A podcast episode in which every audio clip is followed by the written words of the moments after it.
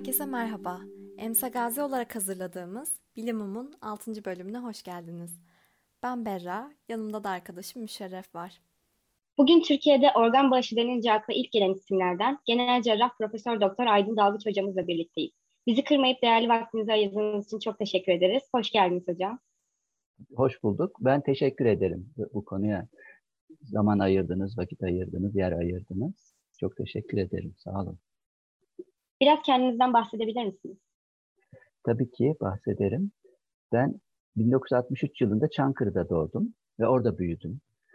İşte ilkokul, ortaokul, lise hep orada okuduk. Daha sonra da üniversite için şey, Ankara'ya geldim. O günden beri de işte değişik yerlerde bulundum ama bir şekilde Ankara'da devam ediyorum. Çankırı'da, Çankırı küçük bir şehir. İşte Ankara'ya yakın bir şehir. Karadeniz bölgesinde bir şehir biliyorsunuz. Ankara'ya 100-110 kilometre. Bizim ilkokulumuz, ortaokulumuz ve lise.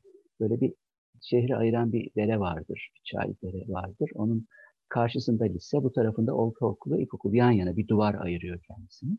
Derenin hemen karşısında lise.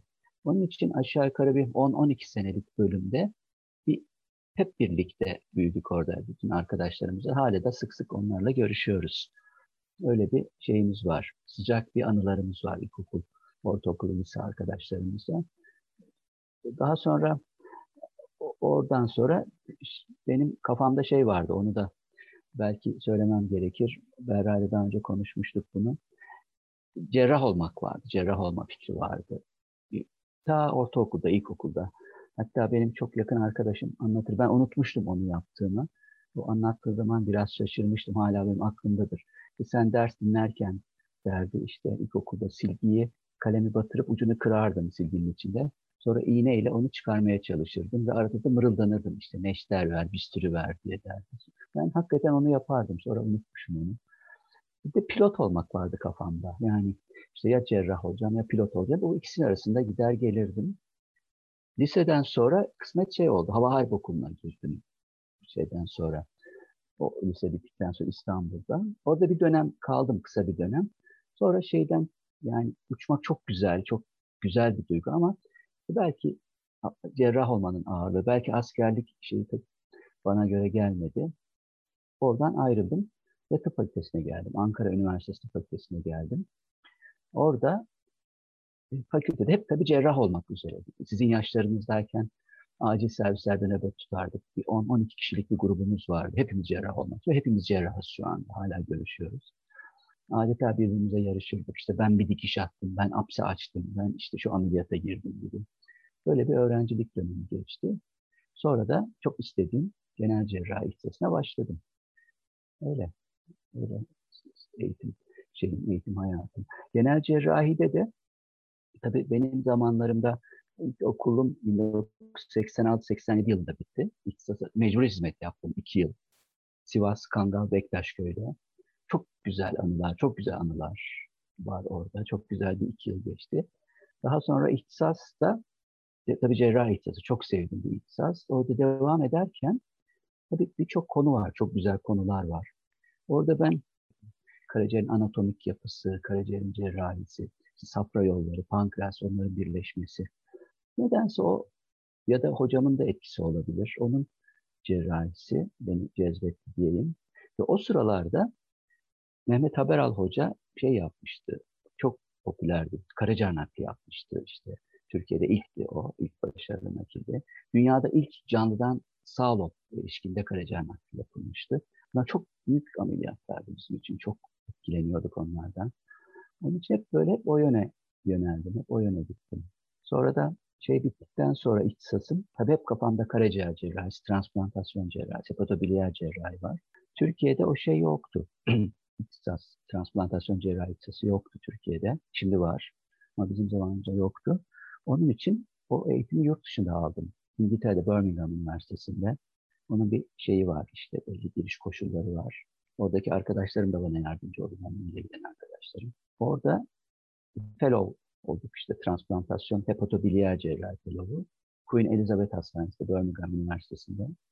Orada da şeyi bitirdikten sonra ihtisasımı Türkiye'ye döndüm ve transplantasyon cerrahisiyle çalışmaya başladım. Bu arada iki yılda şeyim oldu. Amerika'da Doktor Müncü Kalayoğlu ile çalışma şansım oldu. Önceden tanışmak için gitmiştim oraya birkaç ay kaldım yanında. İktisas yaparken İngiltere'de, Birmingham'da. Türkiye dönmeden önce Amerika'yı da göreyim istemiştim. Orada bir tanışıklığımız oldu. Sonra döndükten sonra 2000'li yıllarda onlarda bir ihtiyaç oldu şeyde. Belki işte transplantasyon alanında benim pozisyonda çalışacak birisine. Beni oraya çağırdı Müncü Kalayoğlu hocam. Orada daha yakın tanıştık onunla. Orada bir iki yıl orada öğretim üyesi pozisyonda çalıştım. Ondan sonra da Türkiye'ye döndüm. Hala da ilişkimiz onunla devam ediyor. Mesela 2021 yılında tekrar onunla onun istediği İstanbul'da çalıştım bir yıl kadar. O şeyimiz devam ediyor. Transplantasyon cerrahisi hocalarımızla ilişkimiz hala devam ediyor. Şimdi de sizlerle beraberiz, hastalarımızla beraberiz. Çok kısaca böyle buraya geliş. Çok teşekkür ederiz hocam. Aslında benim sonraki sorularıma da biraz cevap vermiş oldunuz. Neden genel cerrah olmaya karar verdiniz gibi bir sorum vardı. Ama sanırsam ortaokuldan beri gelen bir istek. Evet Berra, o öyle. Yani ben şey yoktu hiç kafamda. İşte tıp fakültesi doktor olayım. Şeyler ikinci plan, cerrah olmak vardı yani şeyde seçimde. Doktorluğun üstündeydi cerrah olma fikri. Böyleydi. Enteresan bir şey. İngiltere'de hala öyledir. Dok, dok dahiliyecilere doktor denir. İşte doktor Brown, doktor işte White denir. Şeyde cerrahlara Mr. denir. Mr. Buckles, Mr. McMaster. İşte öyle geçer. Mr. Dries Mirza öyle geçer isimler. Enteresan bir şeyleri var onların. Cerrahlar Mr.'dır. Öyledir. Hocam peki şunu sorayım o zaman. Geçmişe dönseniz yine genel cerrahi düşünür müydünüz? Yani tabii öyle. O değişmiyor. Çünkü bazen değişik şeyler de olur. İşte filmlerde falan görüyorsunuz. Acaba yeniden de olsam ne yapardım ya da işte şu yaşta olsam ne yapardım diye. Belki daha deneyimli olarak sizin yaşlarınızda olsam belki bazı şeylerde küçük manipülasyonlar olabilirdi, küçük değişiklikler olabilirdi. Ama kesinlikle cerrahi. Yani cerrahi hiçbir şey tercih etmezdim yaşamımda, yaşantımda. Evet. E, hocam şunu soralım o halde. Hem İngiltere'de üst ihtisasınızı yaptınız, ardından Amerika'da ve Japonya'da da bulundunuz. E, dört ülkeyi hem Türkiye'yi hem İngiltere, Amerika ve Japonya'yı karşılaştırdığınız zaman cerrahinin ne gibi farklılıkları var? Sizce Türkiye bu konuda iyi bir konumda mı? Enteresan, güzel bir soru Berra. Şimdi şöyle, tabii ki ülkenin gelişmişliğiyle, yani teknolojik gelişmişliğiyle, zenginliğiyle, şeyler değişiyor. Sistemler değişiyor, farklılıklar değişiyor. Ama bireysel olarak baktığımızda, teknik beceri olarak baktığımızda ben belki bana öyle denk geldi. Biz daha üstün cerrahlarız bunu söylüyorum. Ben etrafta gördüğüm arkadaşlarıma dayanarak da söylüyorum. Yani birçok arkadaşım yaptığımız ameliyatlar teknik şeyimiz daha üstün. Orada da hemen bu öne çıkıyor zaten teknik becerimiz. Belki belki oraya gittik yabancı oluşumuz, kendimizi kabul ettirme isteğimiz, o mu bilmiyorum. Ama o şeyde bir üstünlüğümüz var. Teknik anlamda üstünlüğümüz var. Ama sistem olarak tabii onlar bizden üstünler. Yani burada bir şeyi kotarabilmek için çok uğraşıyorsunuz. Bir şey elde edebilmek, işte ameliyathanedeki eksikleri giderebilmek, teknik şeyleri kurabilmek. Ama orada onları zaten birileri yapıyor, sistem kurulmuş. Siz sadece işte hastanızı seçip ameliyat edip çıkarıyorsunuz. Hasta yoğun bakıma giriyor. Orada her şey tıkır tıkır yürüyor takip edilirken her şey yürüyor. Bir eksik olmuyor.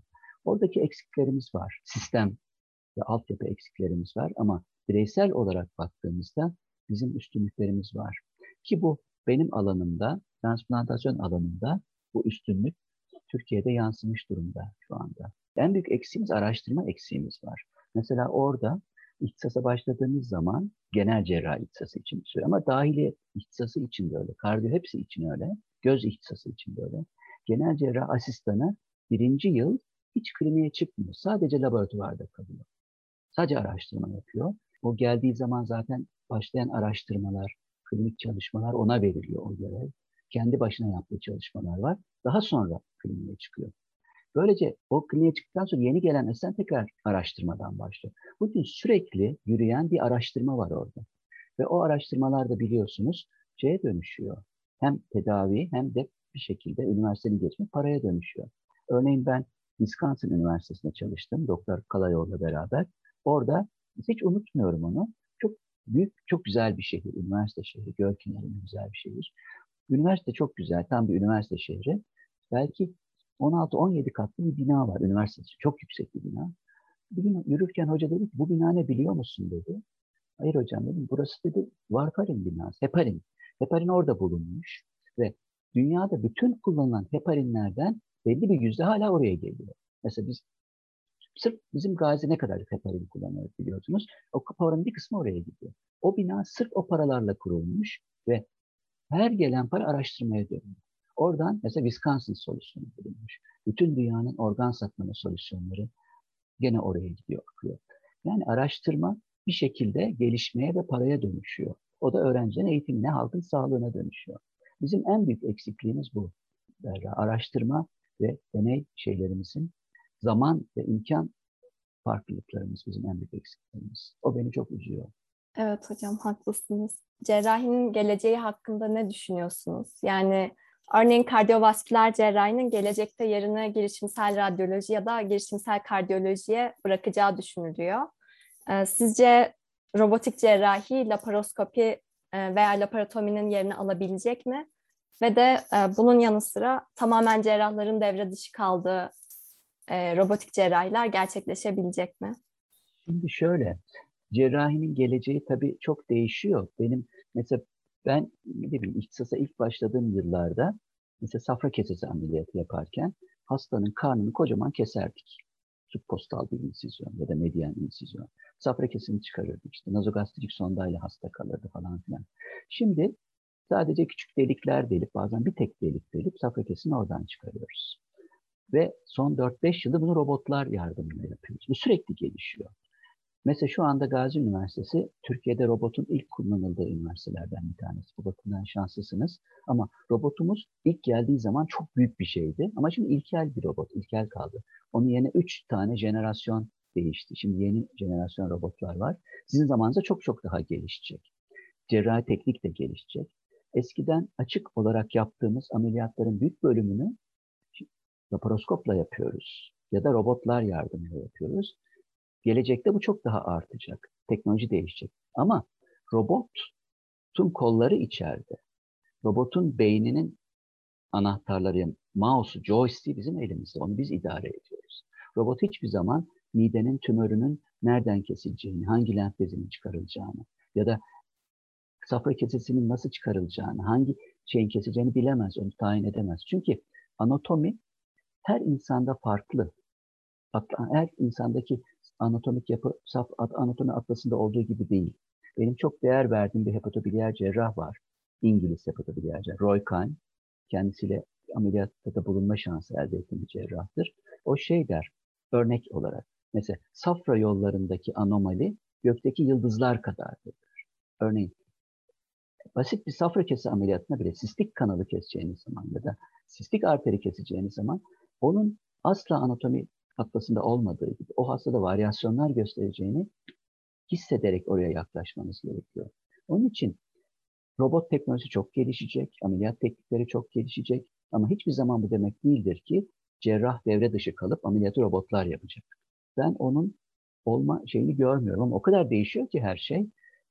Böyle bir şey olur mu onu bilmiyorum. Ama ben bunu göreceğimi tahmin etmiyorum. Böyle bir şey. Çünkü insan organizması çok mekanik bir organizma değil. Örneğin bozulan bir robotu başka bir robot tamir edebilir. Çünkü hangi devre nerede, hangi mekanik kol, hangi çark nerede belli. Ama insanda öyle değil. Herkeste farklılıklar olabiliyor. Evet hocam haklısınız. Mesela şu anda radyolojide yapay zeka ve makine öğrenmesiyle e, bir takım çalışmalar sürüyor ama hala bakıldığı zaman e, insan radyologların daha doğru bir şekilde teşhis koyabildiği gözlemlenmiş aslında. Dediğiniz gibi çok zor gibi görünüyor şu anda. Radyoloji bir görüntü. Orada sans klinik dediğimiz bir şey var. Yani mesela bu böyledir diyorsunuz. Bunu böyle ama niye öyledir? Çok objektif delilleriniz yok. Bunun için yıllar var. Yaptığınız ameliyatlar, geçirdiğiniz deneyimler var. Onu sanskrit, bir his, cerrahi bir his var. Onu robotların yaşaması, robotun yani radyolojide bir görüntüde. Bu böyle olabilir. Ama robota verdiğiniz, robot sadece ona verdiğiniz doneler kadar biliyor. Ne kadar çok done verirseniz o kadar biliyor. Ama orada o donayı veren aslında bir insan, insan beyni onu veriyor. Onun yerini alması tabii ki onun yardımıyla yapacak. Tabii ki işleri kolaylaştıracak ama onun yerini almasını ben öngörmüyorum. Şu anda öngörmüyorum. O zaman üst ihtisasınız hakkındaki teknik sorulara geçelim. Karaciğerimiz, böbreğimiz neden hastalanır? Hastalanmasına engel olabilir miyiz? Ya bu aslında temel soru. Yani şöyle, tabii ki hastalanıcı organ işte tedavi ediyoruz, ameliyat ediyoruz, işte bazen değiştiriyoruz falan filan. Ama asıl yapmamız gereken hastalıklara engel olmak, hastalanmasına engel olmak.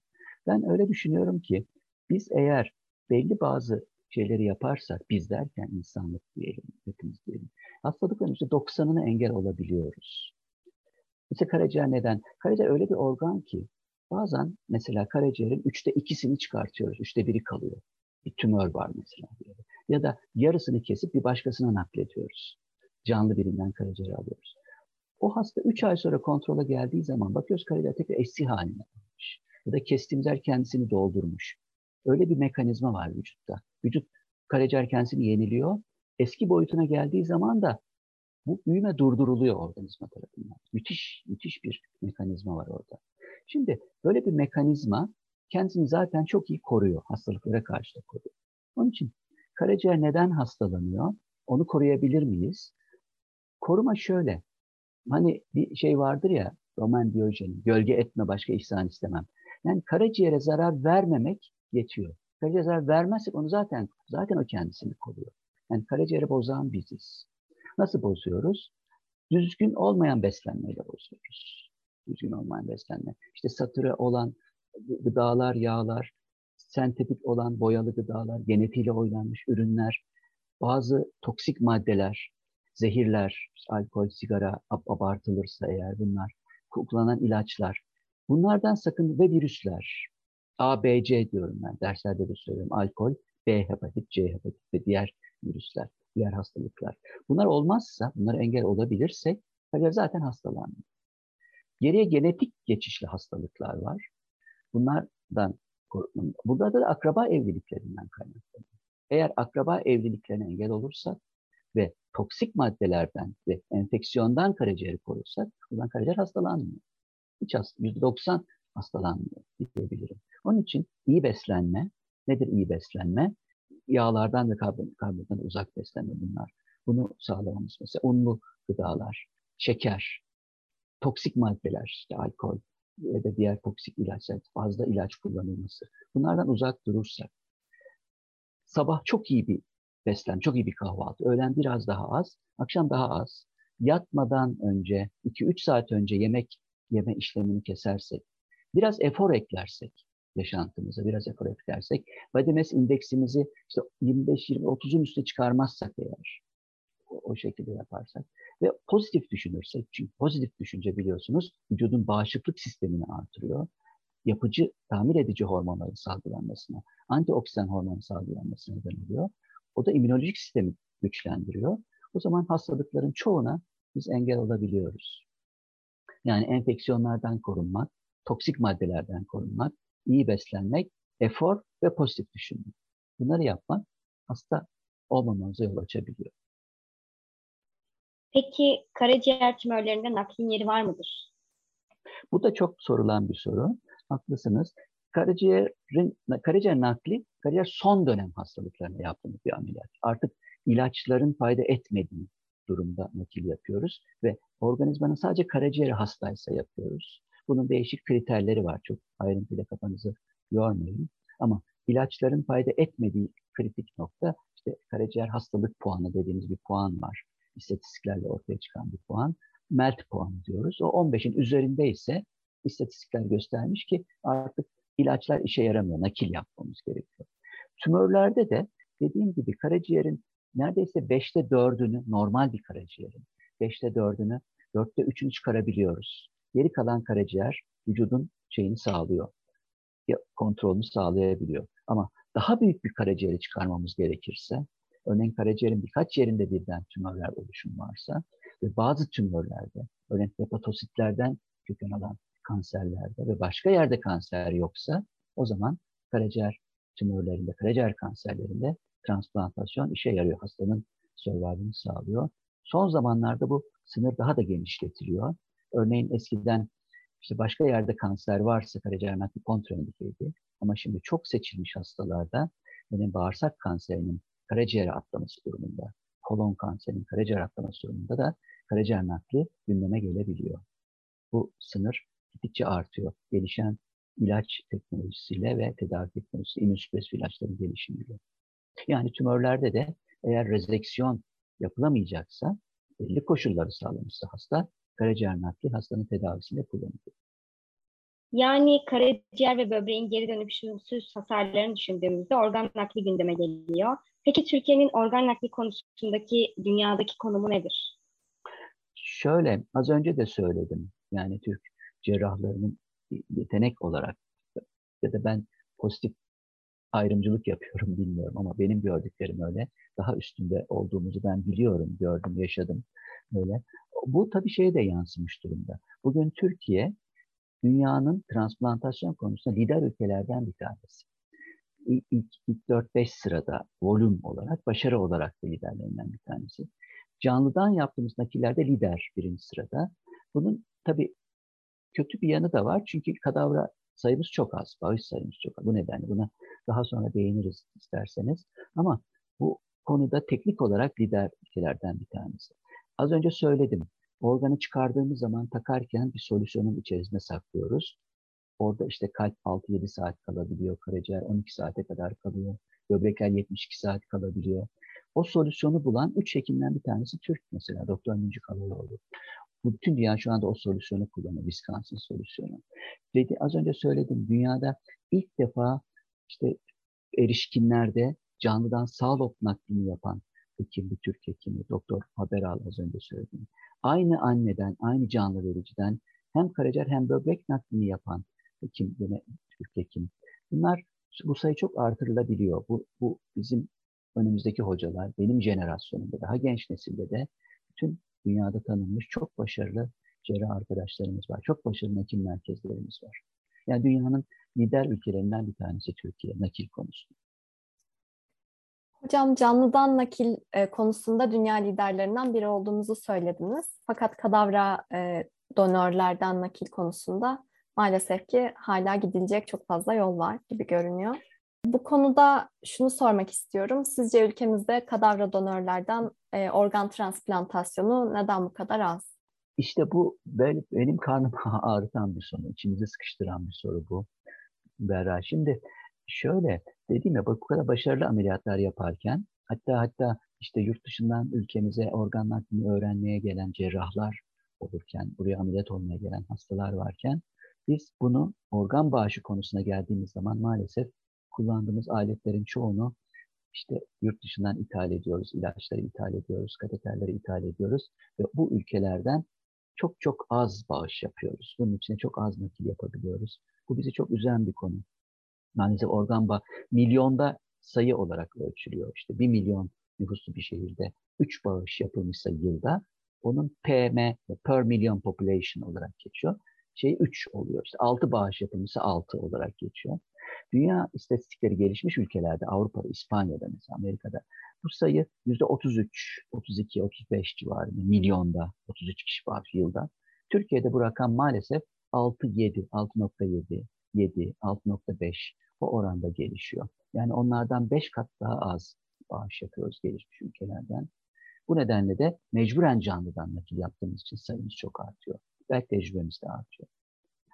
Bunun nedenlerini sordunuz. Neden az bağış yapıyoruz? Tabii hepimiz bunu şey yapıyoruz, inceliyoruz. Bakanlığımızda yaptığımız çalışmalar var. Bakanlığımızda bunu artırıcı çalışmaları var. Kabaca 3-4 nedene bağlı oluyor organ bağışının azlığı. Bir tanesi ölen kişilerin organlarını almamız lazım tabii.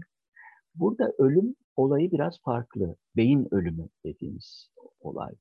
Bunu bunu topluma çok iyi anlatamıyoruz. Beyin ölümü olmuş kişinin ölmüş olduğunu topluma anlatmakta zorluk çekiyoruz. Buna biraz sonra değineceğim. Bir tanesi bu. Diğeri öldü kavramını tam anlatamadığımız için ölen kişinin kavramını toplumda bir soru işareti oluyor. Acaba hasta gerçekten öldü mü? Acaba ölmeden organları alınabilir mi? Gibi bir şey var. Öbürü de organlar alınırsa defnedilecek kişi acaba vücudu parçalanır mı? İşte parça parça bir ceset mi defnederiz? Bunlar ayrılıyor. Burada beyin ölümünü açıklamam lazım. Bunu sen, siz belki biliyorsunuz, sizle konuştuk ama diğer arkadaşların da bunu bilmesi lazım. Ben bunu şuna benzetiyorum. Örneğin sokakta tıp dışı sıradan birisine ölüm nedir diye sorduğumuz zaman şöyle anlatacak. İşte hareket etmiyordur, nefes almıyordur, soğumuştur, kalbi atmıyordur. Şimdi şöyle bir biraz egzecere ed- ediyorum bunu. Anlatırken de egzecere Şöyle bir olay düşünün. Giyotin cezasına mahkum bir mahkum düşünün. Biliyorsunuz giyotin makinesini. Bıçak düştüğü anda, kafası kesildiği anda mahkumun solunumu birden duruyor. Neden? Çünkü solunum merkezi Pons'ta. Beyin, beyin içerisinde. Kafası kesildiğinde solunum duruyor. Ama kalbi çalışmaya devam ediyor. Çünkü kalbi çalıştıran nodül, aşoftavarım nodülü biliyorsunuz kalbin içerisinde. Birkaç saniye, 10 saniye, 15 belki 20 saniye kalp çalışabiliyor. Sonra kalp duruyor Şimdi tam kafası kesildiği anda hastanın trakeasından bir tüp takıp bunu ventilatör makinesine bağlarsınız ve ventilatör makinesi hastaya soluk aldırıp verdirirse kalbin çalışması devam ediyor o zaman. Birkaç gün kalbi çalıştırabiliyorsunuz. Bir de hastanın damarından işte dextroz, izotonik gibi solüsyonlar verirseniz, kanamayı orada durdurursanız hastanın kalbini birkaç gün çalıştırmak mümkün. Sonra kalp de tabii duruyor. Bu arada bu birkaç günlük sürede hastanın kalbi çalışıyor.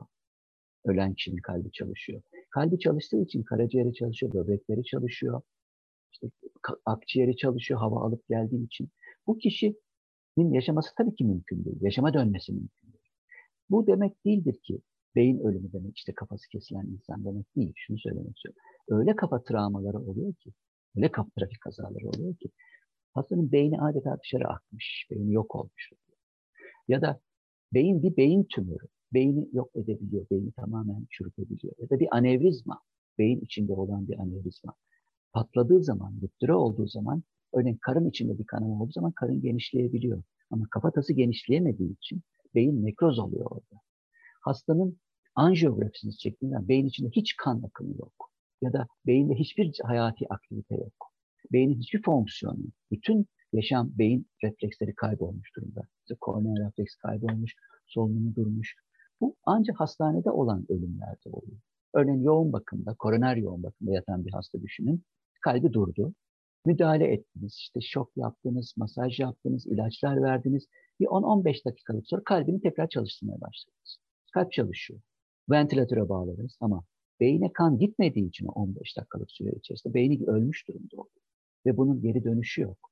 Bu kişi ölmüş kabul ediliyor. Türkiye Cumhuriyeti'nde bizim her ülkenin kendi kanunları var. Beyin cerrahisi ya da nöroloji uzmanı ikisinden birisi ya da yoğun bakım ya da anestezi uzmanı. Yine ikisinden birisi.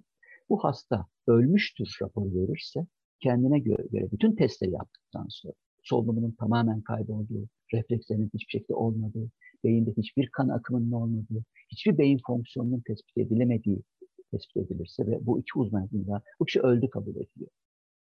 Trafik kazası olabilir.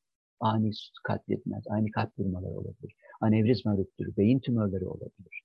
Bu kişi öldü kabul ediliyor. O zaman ailesine diyoruz ki başınız sağ olsun. Yakınınızı kaybettik. Eğer isterseniz organlarını alın. Eğer aile izin verirse hasta ameliyata alınıyor, ölen kişi. Kanının ortasından bir kesi yapıyoruz. Yugulumdan pubise kadar bir kesi yapıyoruz.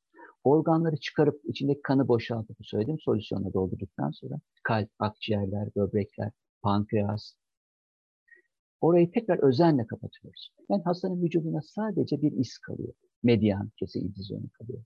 Ve hasta o şekilde defnediyor. Vücut bütünü kesinlikle bozuluyor. O zaman vücut bütünü bozulur endişesinin yersiz olduğunu görüyorsunuz. Diğer endişe ya parça parça bir cesetle karşılaşma endişesi yersiz olduğunu görüyoruz.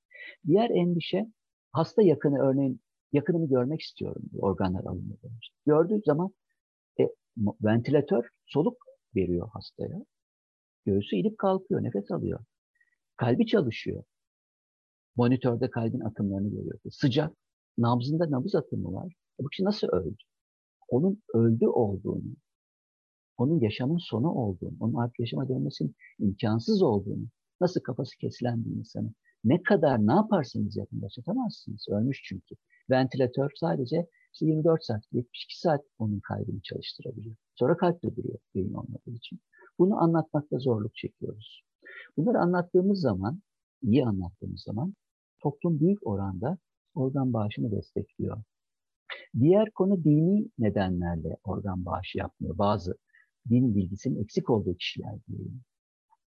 Burada tabii biz çok uğraşıyoruz. Din alimlerimiz çok uğraşıyor. Din İşleri Yüksek Kurulu üyelerimiz, eğitimi bu konuda olan din uzmanlarımız halka bunu anlatmaya çalışıyor. İslam dininin organ naklini desteklediği, ölen bir kişinin yaşaması için başka insanların eğer organlara ihtiyaç varsa bunun sevap olduğu, başka insana yardım etmemiz gerektiği anlatılıyor insanlara.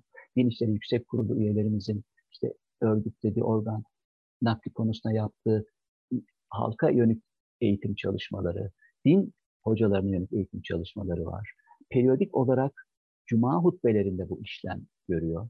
1980'li yıllarda fetva yayınladı Diyanet İşleri Başkanlığımız organ bağışını desteklediğine yönelik. Eğer bir kişi ölmüşse, hekimler bu kişinin öldüğünü kabul etmişse, söyle onaylamışsa ve bu kişinin organlarıyla başka kişiler yaşayacaksa İslam dini bunu destekliyor diyen din alimlerimiz var. Ama buna rağmen dini nedenlerle organ bağışı yapmayan kişiler de var. Bu da tabii eğitimin eksikliğinden kaynaklanıyor. Her şeyi bir kenara bırakın çocuklar. Hepsini bir kenara bırakın. Yüce Allah'ın bize verdiği ilk emir nedir? Oku.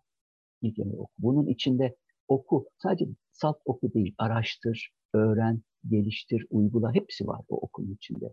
Ana dili Arapça olan uzmanların anlattığı bu. Bu, bu burada bir emir var. Bize verilen bir emir var. Bir kişiye hayat vermişseniz bütün insanlara hayat vermiş sayılıyorsunuz. Bunu söyleyen bir dinimiz var. Bu arada nasıl bir meslek seçtiğinizi de düşünün.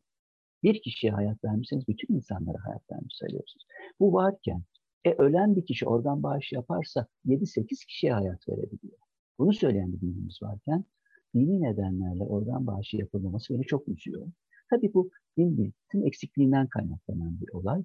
Bunu da hep birlikte aşmamız gerekiyor. Sadece bunu din uzmanlarına değil, bizim de halka bunu topluma anlatmamız gerekiyor. Biliyorsunuz doktor demek öğretmen demek, doktor öğretmen demek. Bunu halka öğretmemiz, önce kendimiz öğrenmemiz, sonra öğretmemiz gerekiyor. Sonuçta neden organ bağışı az? 3-4 ana temel.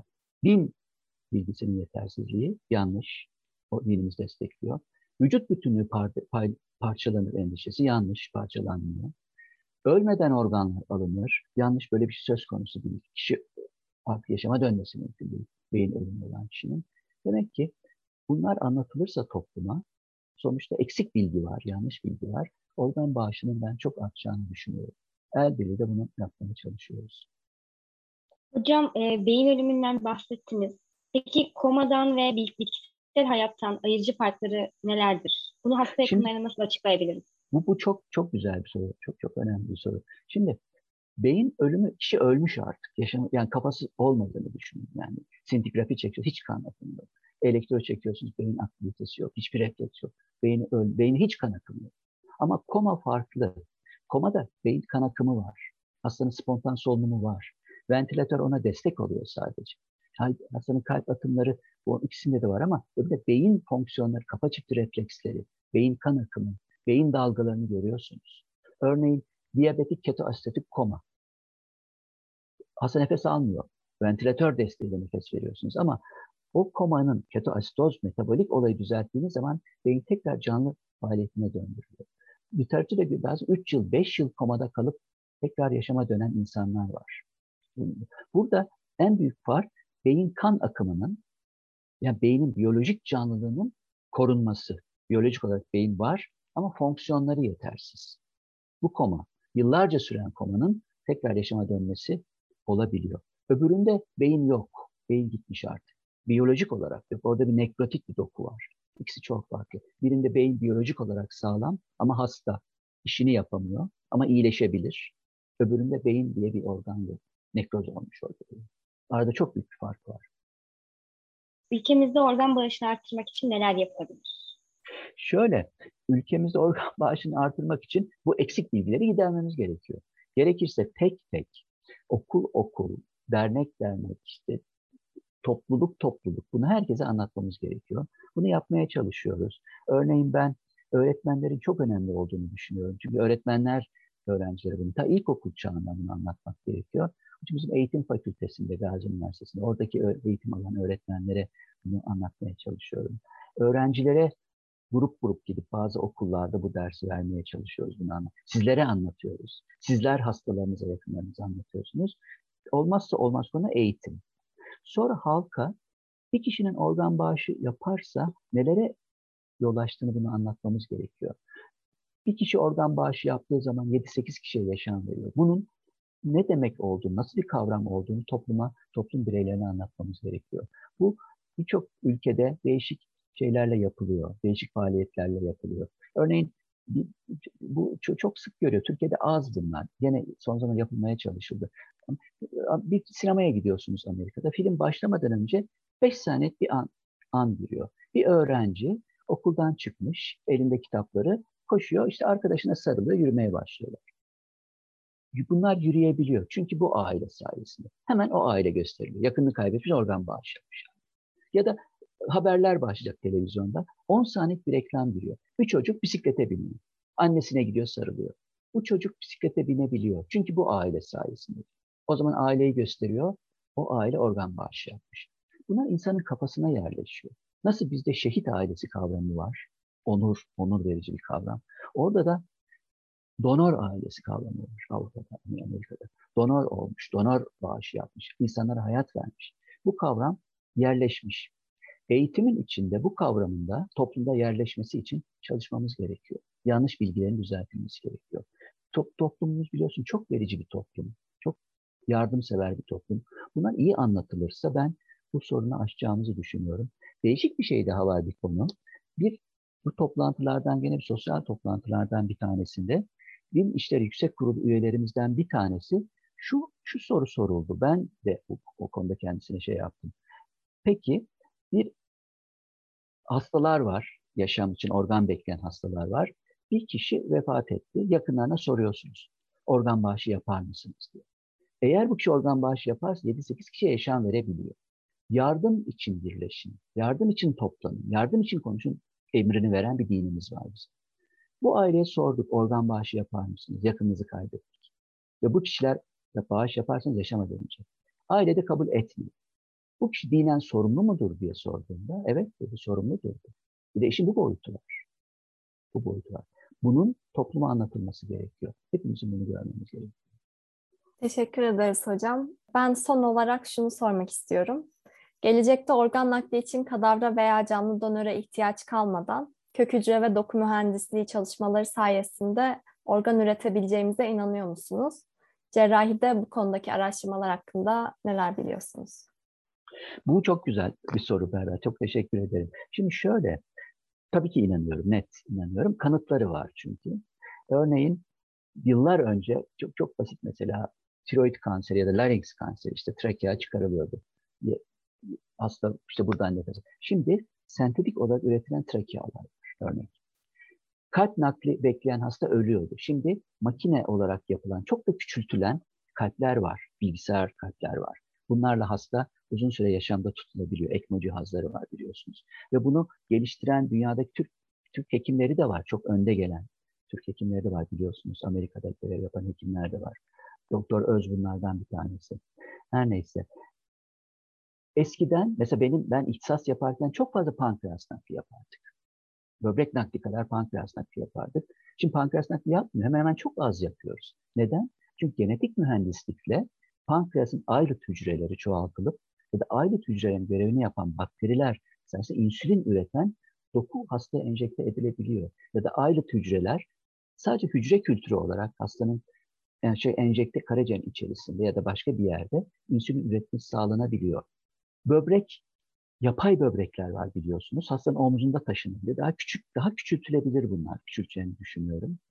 Yakın geçmişte organı tekrar yapmak değil de xenotransplantasyon yani hayvanlardan insana yapılan transplantasyon konusunda umut verici gelişmeler var. Örneğin belki duydunuz bundan birkaç ay önce belki iki, yani 2021'in sonlarında domuzların insanlarda rejecsyona yol açan DNA'sına enjeksiyona sen klon knockout edilerek, o klon çıkartılarak üretilen ikinci jenerasyon domuzların kalbiyle yaşatılan insanlar var. Kalp transplantasyonları var. Bunlar gerek hücre kültürleriyle üretilen organlar. Mesela mesane var üretilen mesane. Mesane kanserlerinde üreteri hastanın karnına bağlıyoruz. Ama üretilen bir mesane yerine konulabiliyor. Bu çalışmalar var. Sizin zamanında çok daha gelişecek bunlar. Bir Türk araştırma görevlisinin yaptığı bir çalışma var. Amerika'da bir Türk araştırma görevlisi. 3D 3 boyutlu printerla karaciğerin vasküler yapısının print edildiğini düşünün. Portal ven, hepatik arter, safra yolları ve hepatik venlerin bir ağ şeklinde bunun three dimensional printerla yapıldığını düşünün. Ve bir kapta da hücre, hepatosit hücre kültürünün üretildiğini düşünün. Bu yapıldı. O hepatosit hücre kültürüne bu karaciğer ağı, damar ağı batırılıp damarların buna yapışması sağlanarak çalışan karaciğerler var, deneysel çalışmalar var. Bunlar çok umut verici çalışmalar. Ben gelecekte kesinlikle genetik mühendisliğiyle bir takım hücrelerin yapılacağını, nakile az gerek kalacağını, örneğin fulminen hepatik yetmezlikte karaciğer hasta ölüyor yapmazsa. Ama hepatosit hücresinin karaciğer içerisine enjekte edilmesi, hepatosit kültürlerinin enjekte edilmesi hasta yaşatabiliyor. Bu arada eğer karaciğerde kendini iyileştirirse hatta yaşama dönebiliyor. Bu çalışmalar var. Henüz deneysel ama gelecekte çok umut verici çalışmalar bunlar. Gerek genetik mühendisiyle yapılan hücrelerin transplantasyonu geçmesi, gerek hücre kültürleriyle üretilen organların insan organı yerine alması, gerekse mekatronik mühendislikle üretilen organların kalp gibi, böbrek gibi, organ, akciğer gibi organın yerini alması mümkün. Ve bunlar yakın gelecekte olacak. Bunları biliyorum. Eminim bunlardan. Organlarımızı hastalandırmamaya çalışmamız lazım. iyi korumamız lazım. Ona, örneğin biz hepatit B için hastaları aşılamaya belki 6-7 yıl önce başladık. Belki 10 yıl önce başladık. Daha önce başlasak hepatit B sirozu olmayacak. Şimdi artık hepatit B sirozunu daha az görüyoruz. Ya da işte hepatit C sirozu, işte alkol. Bu, bunları kontrol ettiğimiz zaman zaten karaciğer hastalıklarının çoğunu kontrol etmiş olacağız. Karaciğer nakline ihtiyacımız kalmayacak. Teşekkür ederiz hocam. Hocam ek bir şey sorabilir miyim? Aklıma geldi de. Mesela organ bağışladığımızda bize bir kart veriliyor ve bunu yanımızda taşımamız söyleniyor sanırım. Ee, bu bir sisteme girilmiyor. Yani ben organlarımı bağışladım ama öldükten sonra yine ailemden izin alınması mı gerekiyor? Bunu iyi ki sordun. İyi ki sordun. Az, şeref, az daha unutuyordum söyleme. Çok önemli bir soru bu. Şöyle, her ülkenin organ bağışı için değişik kanunları var. Olmazsa olmaz kişinin ölmesi. Kişi öldü. Ventilatöre bağlandı. Ölen kişinin kalbini biraz çalıştırıyoruz. İki gün, iki gün, yarım saat, üç saat, beş saat her neyse. Şey, ölümün şekline göre değişiyor. Çalıştırıyoruz. Bu arada bir ülke diyor ki mesela işte Polonya, kişi, ölen kişi organları alınır tıp şeyi eğer uygun görüyorsa. Bazı ülkeler diyor ki eğer kişi bağış kartı taşıyorsa organlarını alıyoruz. Kimse sormadan almıyor. Bazı ülkeler diyor ki eğer kişi ben organlarını bağışlamadım, ben istemiyorum organın alınmasını diye bir başvuruda yapmamışsa bütün ölen kişinin organları alınır. Her ülkenin kanunları var. Bizim kanunlarımızda kişi öldüğü zaman ve eğer bağış kartı varsa organlarını almadan önce aileye soruyoruz. Ailenin onayını alıyoruz. Birinci derece yakından onayını alıyoruz. Birinci derece yakını eğer organ bağışına izin verirse organı alıyoruz, başkalarına takıyoruz. Mesela kişi öldü cebinde bağış kartı var. Ama kardeşi diyor ki hayır ben organ alması ya da annesi diyor ki ben istemiyorum. O zaman almıyoruz organları. Eğer annesi de isterse da ailesi de isterse o zaman alıyoruz. İstemezse yapılmıyor. Bizim şeylerimiz, uygulamamız bu şekilde. Kanunda kişi bağışlamışsa, kartı varsa alınabiliyor ama uygulamada aile onayı almadan organları almıyoruz. Bu şu demek, organ bağışı yapmak için kartlar taşıyoruz, formlarda. Bütün bağış yapan kişilerin kayıtları bilgisayarda, şeyde Sağlık Bakanlığımızda var. Ama gene de organ bağışı yapmak ailemize verdiğimiz bir beyandan geçiyor. Ailemize diyoruz ki bu benim beyanım, bu benim vasiyetim. Ben organlarımı bağışlamak istiyorum. Ben öldükten sonra başka insanlara yaşam hakkı olmak istiyorum. Çünkü ben önce zaten organlarımı çürüyeceğim. Bunu ben istiyorum dememiz organ bağışı yaptığımız anlamına geliyor. Bunu yaptığımız zaman organ bağışı yapmış sayılıyoruz ve öldüğümüz zaman da tabii ailemiz izin verince organlarımız alır. Ama gene de hayır ben izin vermiyorum. Organlarımız alınmasın istiyorsa aileniz o zaman organlar alınır. Yani organ bağışı yapmak ailede verdiğimiz bir beyandır.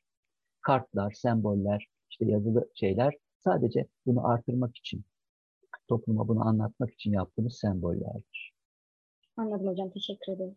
Çok teşekkür ederiz hocam. En son sorumuz şu olacak. Bizler yani tıp öğrencileri için tek bir tavsiyede bulunsaydınız bu ne olurdu? Bu bu çok yani çok bu tabii şey Derra yani tıp öğrencileri için de olabilir, sizin için olabilir. Hep, yani hepimiz insanlık için de olabilir. Benim hepimizin bir tavsiyesi olabilir. Herkesin farklı şey olabilir. Ama benim tavsiyem ne olabilirdi size? Benim tavsiyem şu olurdu Berra. Tek bir şey söyleyeceksen eğer, aynaya çok dikkatli bakın olurdu. Aynaya çok dikkatli bakın. Öyle bir bakın ki aynaya, bu karma karışık, mükemmel organizmayı yaratanın bir parçasını taşıyorsunuz. Biliyorsunuz bizim dini felsefemizde var. Enel hak dediğimiz felsefede var. Siz onun bir parçasısınız. Öyle bir gururla bakmalısınız ki kendinize. Siz onun bir parçasını taşıyorsunuz. Ona göre davranmalısınız. Ona göre hareket etmelisiniz. Ve yaptığınız şeyden gurur duymalısınız kendinize. Çünkü siz çok değerlisiniz.